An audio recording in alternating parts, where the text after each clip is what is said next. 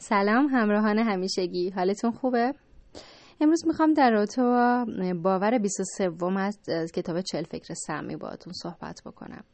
توی این باور اشتباه مطرح میشه که هیچ وقت خودت اولویت قرار نده.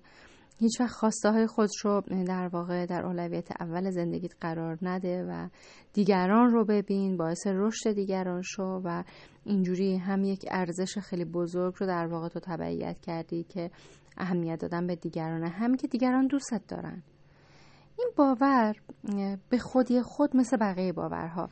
اندازه باشه اشکال نداره آدم به دیگران بها بده ارزش قائل بشه. ولی اینکه خودت رو اولویت قبول قرار ندی ظلم بزرگیه که بعدها باعث میشه که در واقع باور قربانی بودن داشته باشی باور خشم از دیگران داشته باشی و احساس بکنی که من باعث رشد خیلی از آدم ها شدم پل شدم برای خیلی از آدم ها ولی اونها این کار بر من نکردن. پس یکی باور قربانی بودن بهتون دست میده. دومی که خشمگین میشید از دیگران. خیلی از آدم هایی که دوره از زندگیشون خیلی به دیگران بها دادن خیلی کمک کردن به دیگران. ما می‌بینیم یهویی تبدیل میشن به یک فردی که اصلا دیگه کمک نمی‌کنه. حتی اگه بتونه ضربه می‌زنه سرد فاصله می‌گیره خشمگین احساس می‌کنه که دیگران نمک نشناسن. و تا اینکه متوجه بشه که مشکل از میزان در واقع اهمیت دادن و بها دادن به رضایت دیگران بوده در خودش و باید این باور رو از بین ببره.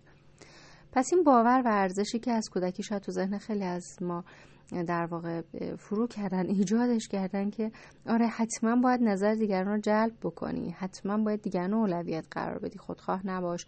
هر چیزی که دیگران خواستن در واقع به اون بها بده. حالا اگه شرایطی بود در واقع به خودت هم برس. اگر نه اشکال نداره. همین که باعث رشد دیگران شدی خودش فضیلت بزرگی. مخصوصا این باور در زنها و مادرها مخصوصا زنهایی که مادر هستن زیاد دیده میشه. مثلا میگیم که چه هدفی تو زندگی داری؟ میگه که هیچی همین که همسرم بچه هم خوشحال باشن اون رو رشد کنم منم از زندگیم راضیم. خب این باعث میشه که وقتی که بچه میگه من می‌خوام برم فلان شهر کار کنم برم فلان کشور درس بخونم می‌خوام ازدواج کنم یا هر چیزی اون مادر فکر می‌کنه که چقدر تو نمک نشناسی من همه زندگیمو فدای تو کردم. خودم رو هیچ دیدم هدف هام اولویتم انگیزم اینکه می‌تونستم به چی تبدیل بشم. همه رو هیچ دیدم فقط در موفقیت تو وجودم رو خلاصه کردم. پس تو هم الان خودتو باید وقف من بکنی. حتی اگر این رو نگه باز ته ذهنش اون حسه هست حس قربانی بودن پوچ بودن زندگی پشیمونی بعضی اوقات.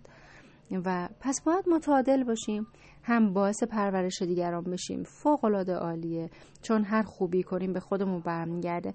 همین که واقعا بدونیم که اول مسئول خودمون رشد خودمون هستیم. ده وقتی فرد رشد یافته باشیم قطعا در زندگی در زندگی دیگران تاثیر مثبتی می‌ذاریم.